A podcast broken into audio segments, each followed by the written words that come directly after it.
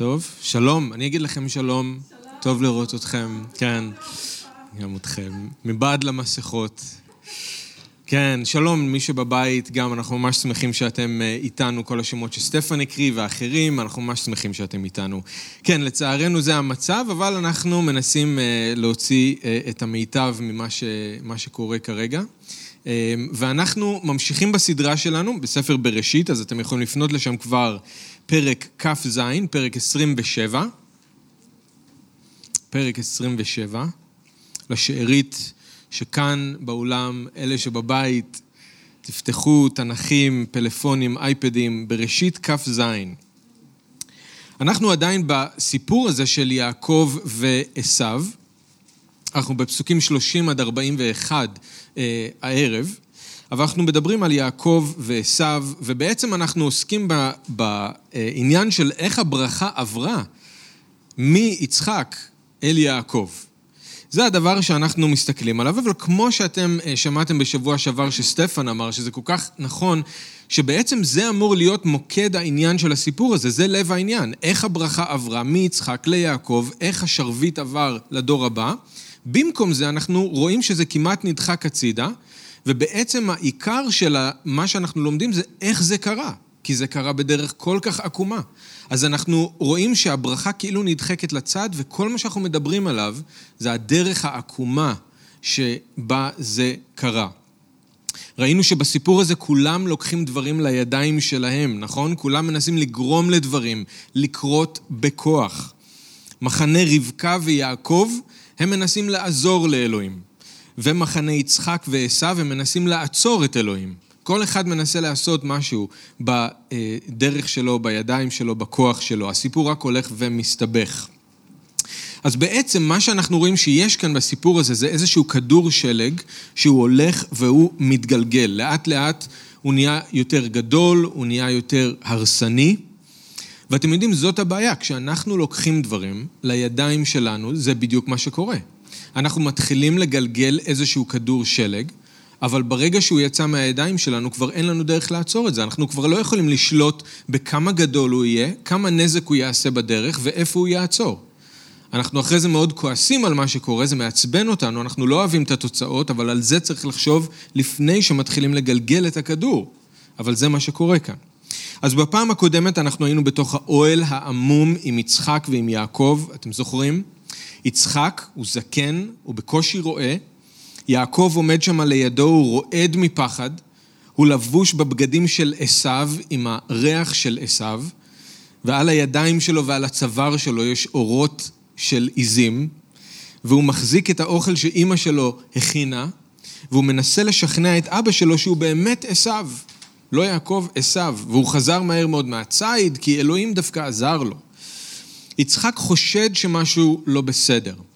ואתם זוכרים איך הכל תלוי שם ממש על חוט השערה. הוא כל הזמן בודק עוד פעם ועוד פעם ועוד פעם. אבל איכשהו, בקושי, אבל הוא מצליח, עם עוד איזה שקר ועוד איזה שקר ועוד איזה שקר. זוכרים שזה גם מה ששמענו שבוע שעבר, אנחנו חושבים שאנחנו נתחיל עם איזשהו שקר ושם זה גם ייגמר, אבל עוד שקר מוביל לעוד שקר ולעוד שקר, אז ככה יעקב משקר יותר ויותר, מצליח לשכנע איכשהו את יעקב, את אבא שלו שהוא עשיו. אמ, אבל בעצם התוכנית, אנחנו רואים שהתוכנית של רבקה היא בעצם מצליחה, אבל אנחנו יודעים שזה לא סוף הסיפור, כי היום אנחנו עדיין נשארים עם יצחק בתוך האוהל. אבל אנחנו עוברים היום מהבן המרמה לבן המתמרמר, אוקיי? Okay? הבן האחד, ראינו כבר, הוא מתחזה למישהו אחר, הוא משקר לאבא שלו בלי בושה, הוא נושא אפילו את שם אלוהים לשווא, והכל בשביל מה? כדי להשיג בכוח את מה שגם ככה היה שלו. כן? היום אנחנו רואים את הבן השני, את עשיו. הוא לא מתחזה, הוא לא משקר, הוא לא מרמה, זה נכון, אבל הוא כן מתפתל מכאב, והוא מתמרמר כשהוא חושב שלקחו ממנו משהו שהוא רצה, משהו שבעצם לא היה שלו אף פעם, משהו שהוא בעצמו כבר ויתר עליו. אז מצד אחד אנחנו נושמים לרווחה במובן של הסיפור של הברית של אברהם וההבטחה של אלוהים, אנחנו אומרים, אוקיי, זה עבר לבן הנכון, זה עבר ליעקב, לא לעשו. אבל מצד שני, הסיפור רק הולך ומסתבך. אנחנו יודעים שהברכה עברה ליעקב, אבל יש עוד שניים שעוד לא יודעים את זה, יצחק ועשו. יצחק בינתיים נח באוהל שלו, הוא שבע מהאוכל הטעים שהכינו לו, הוא בטוח שהוא נתן את הברכה לבן שלו, לעשו, כמו שהוא תכנן. עשו בינתיים בשדה מנסה לצוד משהו בשביל אבא שלו, הוא בטוח שאבא שלו באוהל, והוא מחכה רק לאכול ולברך אותו, והוא מרגיש שהוא קרוב מרחק נגיעה מהברכה הנכספת הזאת. אין לו מושג שבזמן שהוא היה בשדה, בינתיים הברכה עברה ליעקב.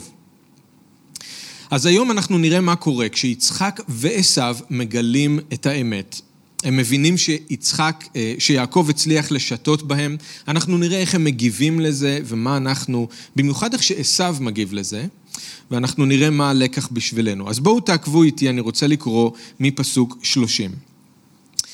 בראשית כ"ז, בראשית 27, ויהי כאשר כילה יצחק לברך את יעקב, ויהי אח יצו יצא יעקב מאת פני יצחק אביו, ועשו אחיו בא מצידו.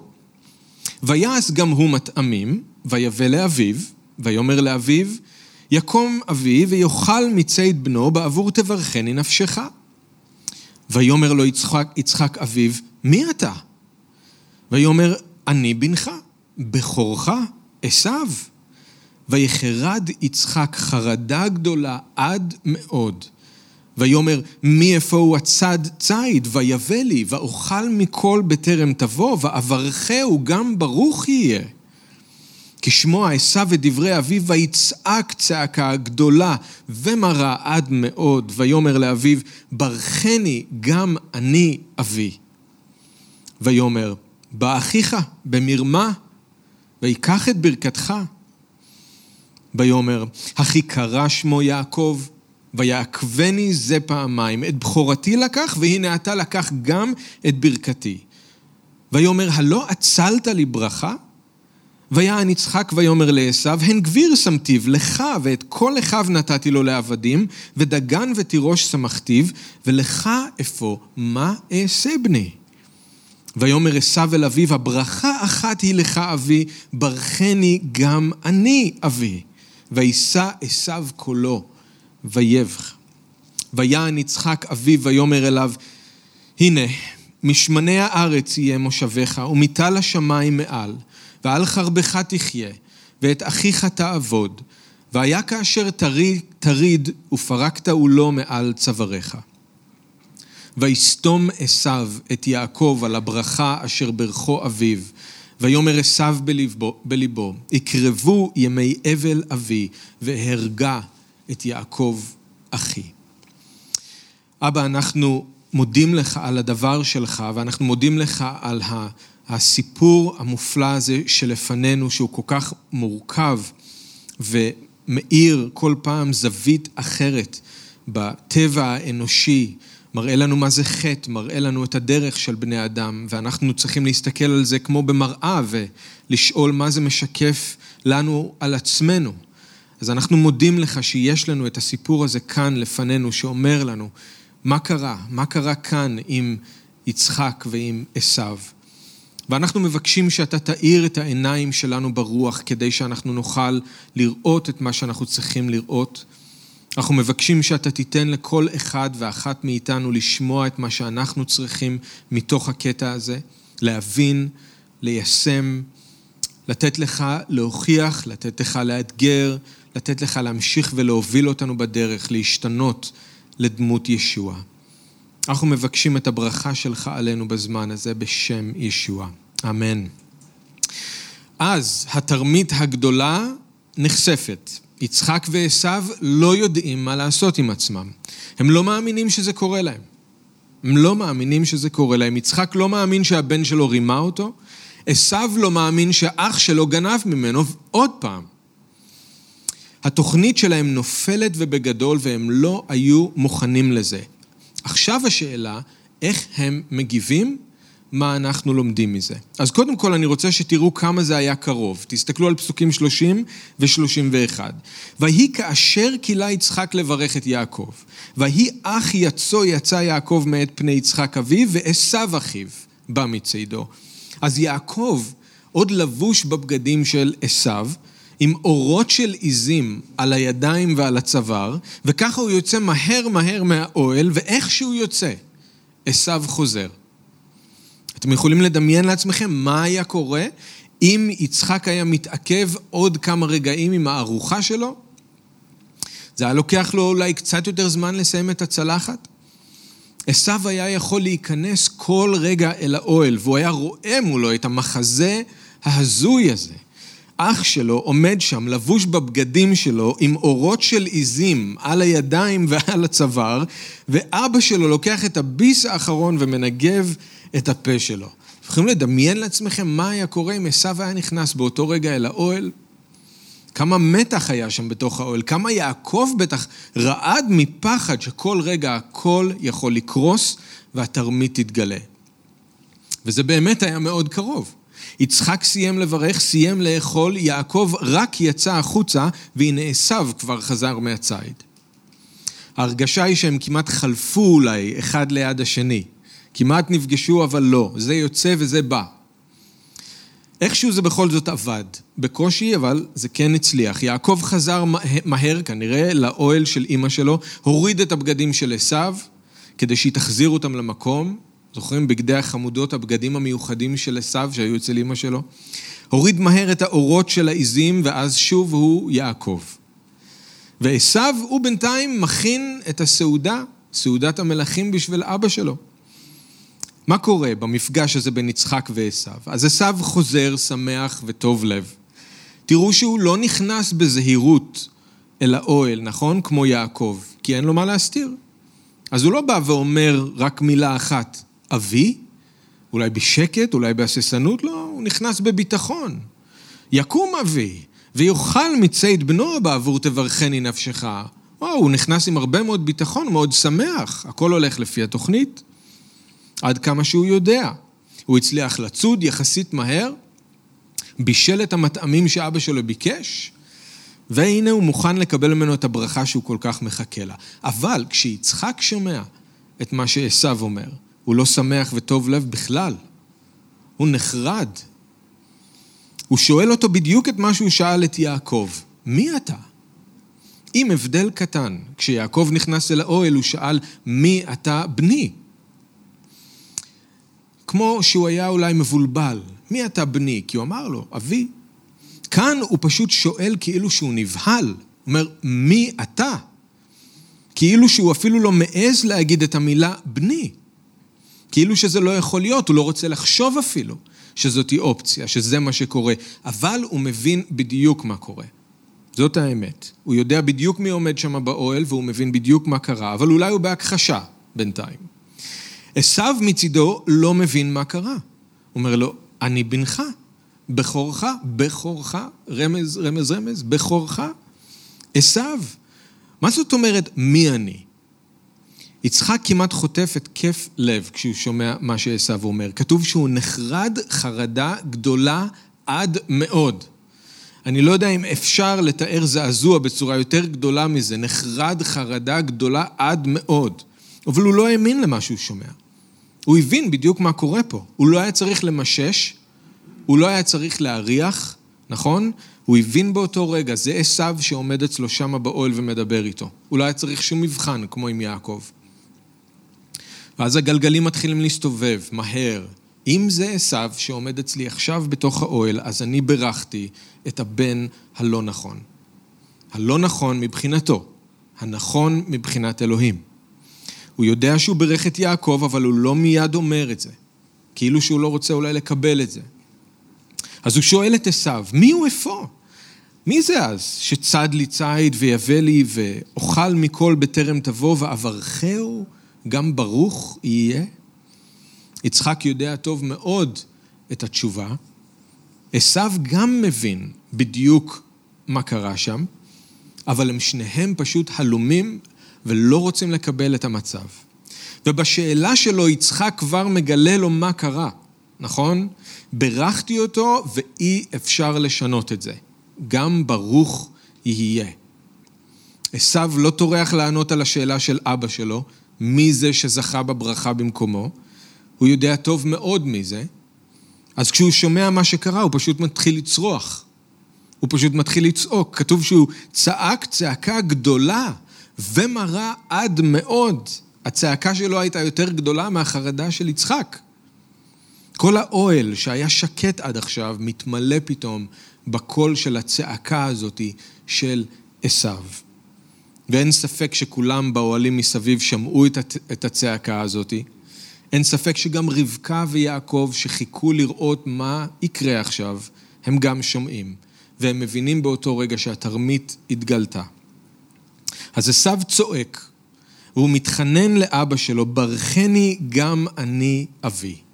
הוא יודע מי לקח ממנו את הברכה, אבל בינתיים גם הוא וגם יצחק לא מוכנים להגיד את זה. הם לא אומרים את השם, הם לא אומרים, אבל הם יודעים. אבל הוא רק מתחנן לעוד ברכה. ברכני גם אני אבי. למה עוד ברכה? כי יצחק אמר שהוא בירך את אותו אחד, שהם לא אומרים עד עכשיו מי זה, אבל הוא בירך את אותו אחד, והוא מבורך. אי אפשר לשנות את זה, זה נגמר, אי אפשר להחזיר את הגלגלים אחורה. אז עשו לא מתחנן שהוא יבטל את הברכה, הוא מתחנן לעוד ברכה. אולי אתה לא יכול לקחת ממנו את הברכה ולתת אותה לי, אבל תיתן לי ברכה, גם, בנוסף לברכה שנתת לו. יצחק עדיין לא עונה לבקשה של עשו, אבל הוא כן אומר בגלוי עכשיו את מה ששניהם מבינים טוב מאוד שקרה. אח שלך בא במרמה ולקח ממך את הברכה. תראו שהוא לא קורא ליעקב בשם, הוא משאיר את זה לעשו. אבל תראו שהוא מפיל את האשמה רק על יעקב, נכון? הוא בא במרמה ולקח. למרות שמה שהוא אומר זה נכון, זה מה שיעקב באמת עשה, זה לא כל הסיפור, ויצחק יודע את זה, כי הברכה כן הייתה של יעקב. הברכה הייתה של יעקב לפי ההבטחה של אלוהים, שרב יעבוד צעיר, נכון? הברכה שלו גם הייתה כי עשיו מכר לו את הבכורה שלו. הבכורה והברכה הולכים ביחד, אמרנו, אנחנו לא יכולים להפריד אותם. אתה מוותר על המעמד של הבן הבכור, אתה מוותר על הברכה של הבן הבכור.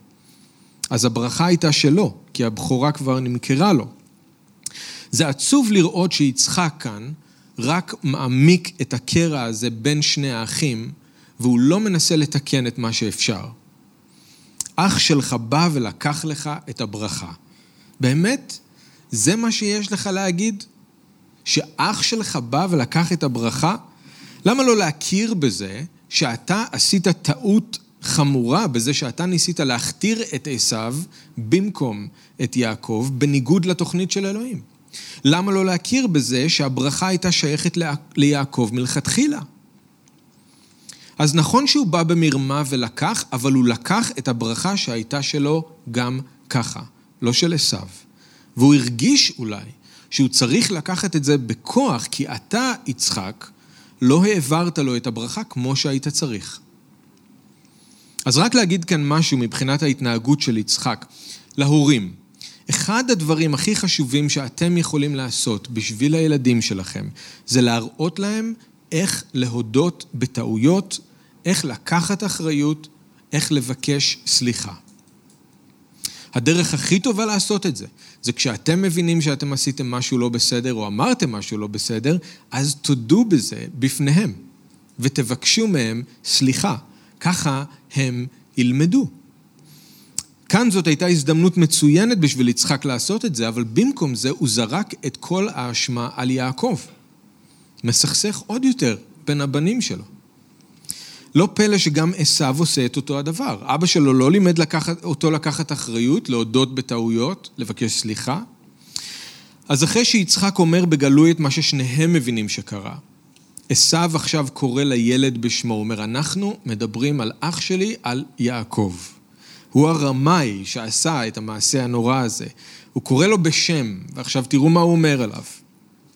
כי שמו כן הוא, קוראים לו יעקב. למה קוראים לו יעקב? כי הוא עקב אותי. הוא רימה אותי פעמיים. הוא הצליח לקחת ממני פעמיים את מה ששייך לי. פעם אחת הוא לקח ממני את הבכורה, עכשיו הוא לוקח ממני גם את הברכה. לא סתם קוראים לו יעקב. אז כאן בפעם הראשונה, תשימו לב, אנחנו רואים את החיבור הזה בין המילה יעקב, השם יעקב, למשמעות של גניבה או רמאות, אוקיי? Okay?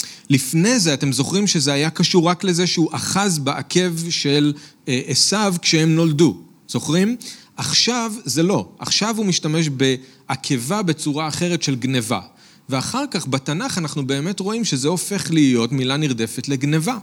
לעקוב זה לגנוב. אז כאן אנחנו רואים את זה פעם ראשונה. עכשיו, כשאנחנו נגיע למאבק של יעקב עם האיש במעבר יבוק בפרק ל"ב, אז אנחנו נדבר על כמה זה משמעותי שהוא הופך את השם שלו מיעקב לישראל. אבל צריך לזכור, יעקב מקבל כאן את המשמעות של רמאי או גנב או מישהו שלוקח משהו בדרך כזאת. אז עשיו, כמו אבא שלו, הוא זורק את כל האשמה על יעקב, והוא שוב מתחנן לברכה. הוא שואל את אבא שלו, הלא עצלת לי ברכה? מה, לא שמרת לי ברכה? ברכת אותו בהכל? אין לך שום ברכה שנשארה גם בשבילי? הבנק ברכות שלך התרוקן? אין כלום יותר? אז יצחק, הוא לא עונה לו פשוט, אז כל הזמן עשיו שואל אותו, גם אני רוצה ברכה, תברך אותי גם, גם אני, גם. הוא לא עונה לו, עכשיו סוף סוף יצחק עונה לו. הוא נשמע מיוסר כשהוא אומר לו את זה, אבל הוא אומר לו, הן גביר, שמתיו לך, גביר, אדון, גביר שמתיו לך. את כל אחיו נתתי לו לעבדים, דגן ותירוש שמחתיו, לך אפוא, מה אעשה בני? נתתי לו את הכל. מה נשאר לי לתת לך? הוא יהיה האדון שלך. כל בני המשפחה יהיו העבדים שלו, והוא תמיד יהיה שופע בדגן ובתירוש. וזה מדהים שיצחק מגיב כמו שהוא מגיב, נכון? שהוא נחרד, שהוא מאשים את יעקב, ועכשיו שהוא כאילו מצטער שהוא לא יכול להפוך את זה. הוא מצטער שהוא לא יכול לתת את זה לעשו. אבל אם זה הרצון של אלוהים, אז למה הוא נחרד? זה לא מדהים שהוא נחרד? הרצון של אלוהים נעשה, התוכנית של אלוהים יוצאת לפועל, והוא נחרד. למה זה מעציב אותו שהתוכנית של אלוהים יוצאת לפועל? בגלל זה בדרשה אולי הראשונה או השנייה דיברנו על זה, שכאן הרצון של אלוהים נעשה ואף אחד לא שמח. נכון? הרצון של אלוהים נעשה ואף אחד לא שמח מזה. אני חושב שיצחק כן איפשהו התעשת, אני חושב שהוא כן הבין בסוף שאלוהים פועל. אולי זה מתחיל לקרות אפילו כאן, אבל לא בטוח, לא קל לראות את זה, אבל הוא לא לוקח בחזרה את הברכה שהוא נתן ליעקב, למרות שהוא מבין מה יעקב עשה. הוא היה יכול להגיד, זה לא פייר, זה לא לפי הכללים, אז אני לא צריך להיות מחויב לברכה הזאת שנתתי לו, הוא בא וקיבל את זה במרמה. אז אני לוקח את זה בחזרה, אבל הוא לא לוקח את זה בחזרה. והוא לא מאשים את יעקב מהבחינה הזאת, או הוא לא לוקח את זה מיעקב. עכשיו, עוד דבר שהוא אה, עושה, זה בשבוע הבא אנחנו נראה את זה שלפני שהוא שולח את יעקב לארם, הוא מברך אותו באופן גלוי בברכה של אברהם. שם זה כבר ברור, שהוא מבין שהברכה של אברהם חייבת לעבור ליעקב והוא מברך אותו. הוא לא אומר לו כלום על זה שהוא רימה אותו, הוא לא גוער בו. זה חלק אולי מהדפוס של המשפחה הזאת, של הפאסיב אגרסיב, אנחנו נדבר על זה אולי קצת שבוע הבא, אבל הוא לא אומר לו כלום. אולי הוא לא אוהב, יצחק, את מה שקורה, אבל הוא נכנע לתוכנית של אלוהים. אז עשו שומע את מה שיצחק אומר, והוא כאילו עדיין לא מעכל את זה. הוא ממשיך להתחנן, הברכה אחת לך אבי ברכ... ברכני גם אני אבי. ויישא קולו ויבך, הוא בוכה. הצעקה הופכת עכשיו לבכי. כן? יצחק לא יכול לעמוד עכשיו בפני הבן הבכור שלו, שככה מתפרק לו מול העיניים. והוא נכנע ללחץ, הוא פותח את הפה כדי לברך את עשיו, אבל הברכה שיוצאת לו מהפה היא בקושי ברכה. היא יותר כמו נבואה על החיים הקשים שיהיו לעשיו, עם איזושהי תקווה, אבל רק בעתיד הרחוק. אז תראו מה הוא אומר לו. משמני הארץ יהיה מושבך ומטל השמיים מעל. זה ההפך מהברכה ליעקב. ליעקב הוא אמר, וייתן לך האלוהים מטל השמיים ומשמני הארץ ורוב דגן ותירוש. זאת אומרת, אלוהים יברך אותו באדמה פוריה ובשפע של יבול. כאן הוא אומר לעשו את ההפך. החיים שלו לא יהיו מבוססים על שפע של יבול ואדמה פוריה, הוא יהיה רחוק מזה. זאת אומרת, הרחק משמני הארץ, הרחק מ... טל השמיים. עשיו יחיה במקום שאין בו אדמה פוריה, ואין בו שפע של יבול טבעי. וזה באמת מה שקורה. עשיו בסופו של דבר מתמקם באזור שנקרא הר שעיר או אדום. אה, אנחנו מכירים את זה כירדן של ימינו, החלק הדרומי, זה הרכס של ההרים מדרום ים המלח למפרץ אילת. זה אדום או הר שעיר, ושם עשיו מתיישב. אז הוא באמת מתמקם במקום מאוד יבש, מדברי, פחות פורה בהחלט מארץ כנען, איפה שיעקב בסוף גר. אז אנחנו נראה את זה בפרק ל"ג, אחרי עשרים שנה הם נפגשים, ואנחנו נראה שכבר אז עשיו ממוקם בשעיר, אבל יעקב הולך להתמקם בכנען, בשכם, אוקיי? Okay? אמ, אז במקום ברכה ושפע חקלאי, יצחק אומר לו שהוא יצטרך לחיות על חרבו. זה אומר שהוא ישיג את מה שהוא צריך בכוח, במלחמה, תוך כדי מאבק. וזה באמת הופך להיות האופי של הצאצאים של עשיו. כל השבטים שמתיישבים שם בצד המזרחי של הירדן, מה שנקרא בני קדם. הם חיים על החרב, הם פושטים על מקומות אחרים, הם לוקחים בכוח. עוד משהו שיצחק אומר לעשו, זה אולי הדבר שהכי קשה לעשו לשמוע, שהוא יהיה עבד לאח שלו, ליעקב. הוא יהיה עבד לאח שלו. עכשיו, זה בדיוק מה שאלוהים אמר שיהיה, רק ההורים לא הכינו את הבנים לזה. Okay? אוקיי? אבל זה בדיוק מה שאלוהים אמר שיהיה, הוא יהיה עבד ליעקב. שני הבנים, נאמר לרבקה, יהפכו להיות שני עמים, זוכרים? יהיה מאבק ביניהם, אבל רב יעבוד צעיר. הבכור יעבוד את הצעיר. וזה בדיוק מה שקורה בעתיד. הצאצאים של עשיו, שזה אדום, הם באמת חיו רוב הזמן תחת השלטון של הצאצאים של יעקב, שזה עם ישראל. גם שאול, אחר כך גם דוד, גם שלמה, הם כולם הצליחו להביס את האדומים ולכבוש אותם. ולמרות שהם כן, האדומים ניסו למרוד כמה פעמים, הם לא הצליחו. כל פעם מלכי יהודה המשיכו להכניע אותם. אה, הם נשארו רוב הזמן כפופים לעם ישראל, לצאצאים של יעקב.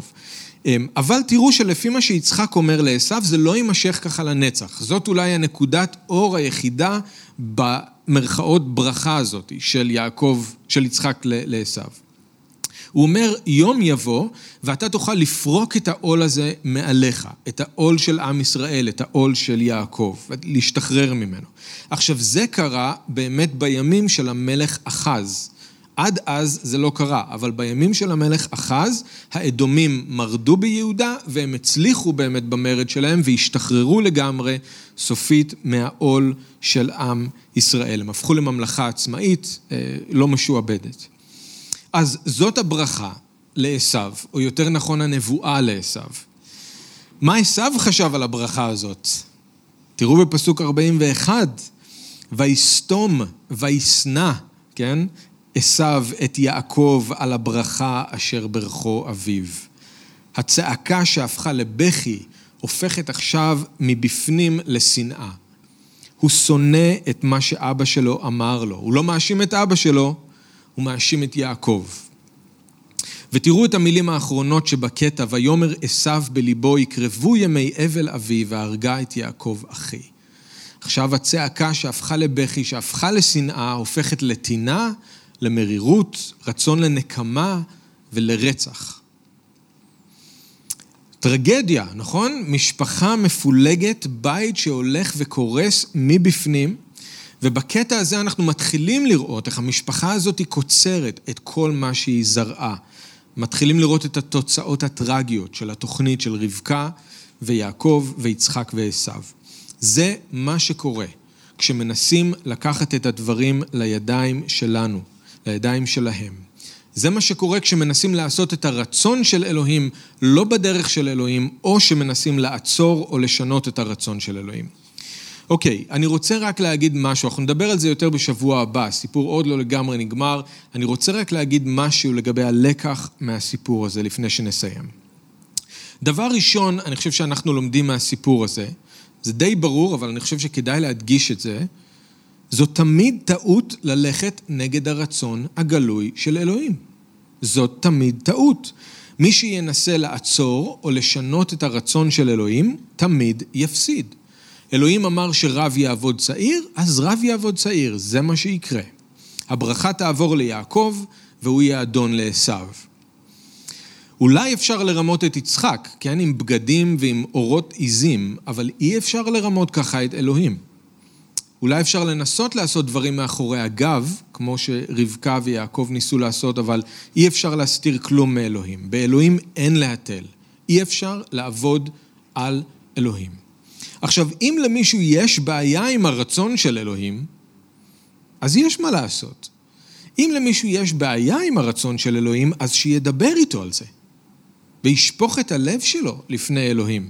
אבל שלא ינסה בכל מיני דרכים עקומות להתנגד לרצון של אלוהים ולגרום לרצון שלו לקרות בכוח, לרצון של אותו אדם.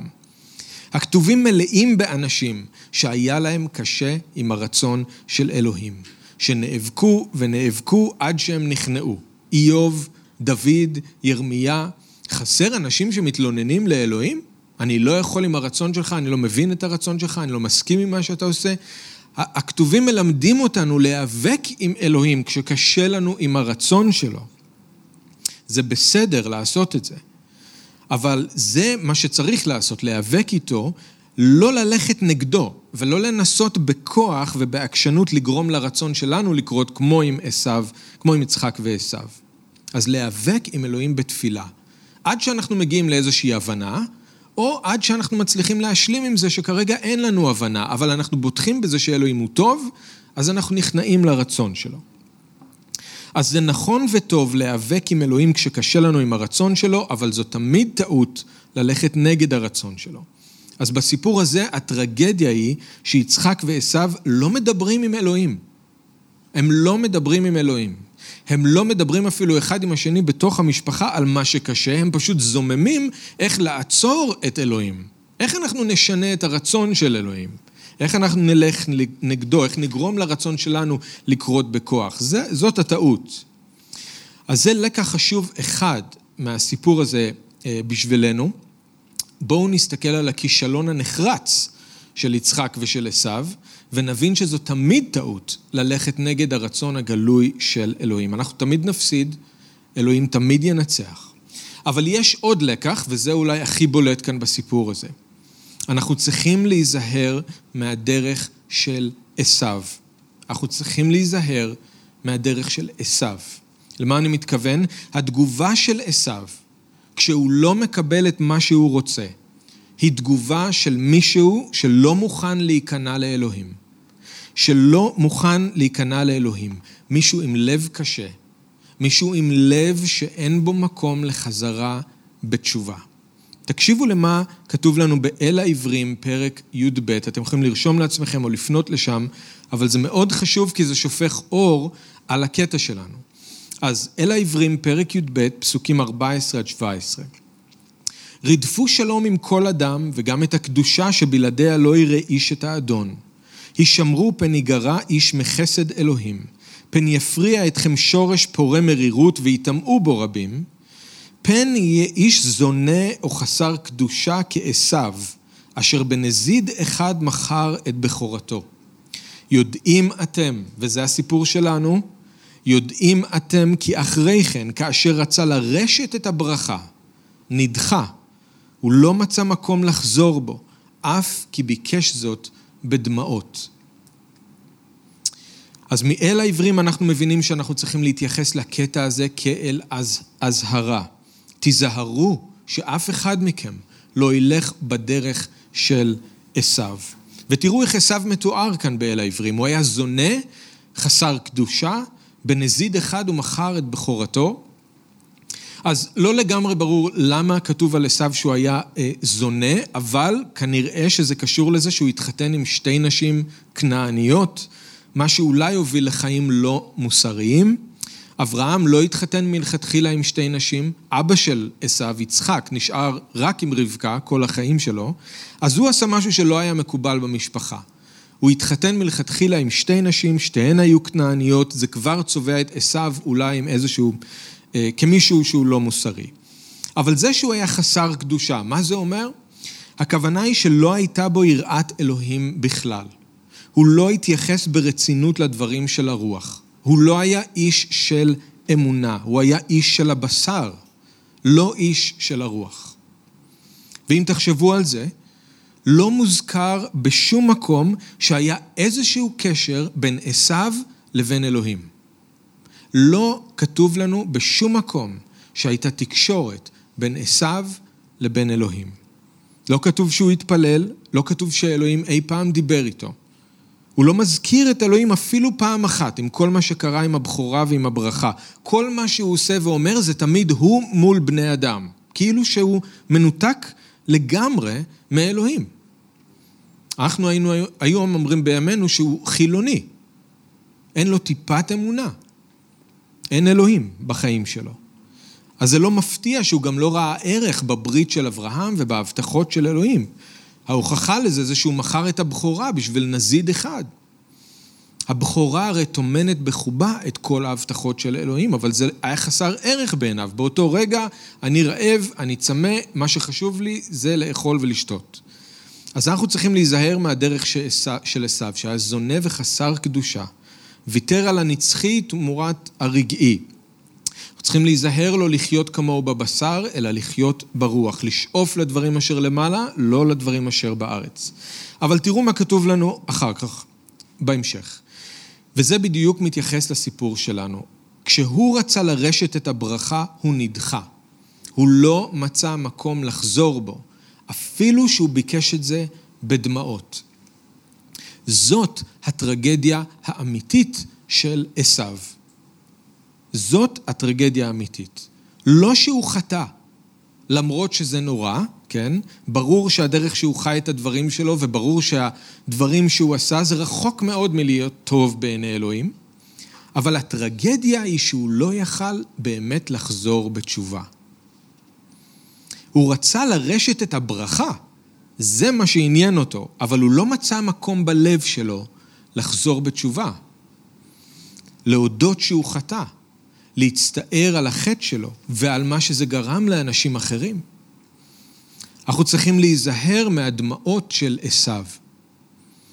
צעקה ובכי וצער לאו דווקא מראים על חזרה בתשובה. ואני יכול להגיד לכם שאני ראיתי לא מעט אנשים בחיים שלי שיודעים לבכות ויודעים לילל. האם זאת חזרה בתשובה? ממש ממש לא בהכרח. הדמעות של עשיו זה דמעות של צער אמיתי, זה נכון, אבל צער על זה שהוא לא קיבל את מה שהוא רצה, נכון? צער על התוצאות של החטא שלו. לא צער כי הוא הבין שהוא חי את החיים שלו בבשר והפוך מהדרך של אלוהים. הוא צועק וכועס ובוכה והוא מאשים אחרים. תראו איך הוא זורק את הכל על יעקב. לא אני מכרתי את הבכורה שלי, הוא לקח ממני את הבכורה שלי. מאשים אחרים, צועק, בוכה, כועס, מנסה בכוח לסחוט ברכה מאבא שלו ולהשיג את מה שהוא רוצה. בכל זאת, גם אני, תן לי גם ברכה. אין לך עוד אחד, לא נשאר. ואז, כשלא מוצאת חן בעיניו הברכה שהוא מקבל, אז הוא מתמלא בשנאה ונקמנות, והוא מוכן אפילו לרצוח את אח שלו. למה? כי הוא לא קיבל את מה שהוא רוצה, איך שהוא רוצה, ואח שלו כן. יש צער שהוא כרצון אלוהים, וזה כן יכול להיות מלווה בבכי, זה בסדר, אבל צריך להיות לזה גם פרי טוב של חזרה בתשובה. תקשיבו למה ששאול אומר לקורינטים על צער אמיתי שהוא כרצון אלוהים. זה בשנייה לקורינטים, פרק ז', 10 ו-11. הן העצב שהוא כרצון אלוהים מעורר לתשובה, אשר תוצאתה ישועה. ועל עצב כזה אין להצטער.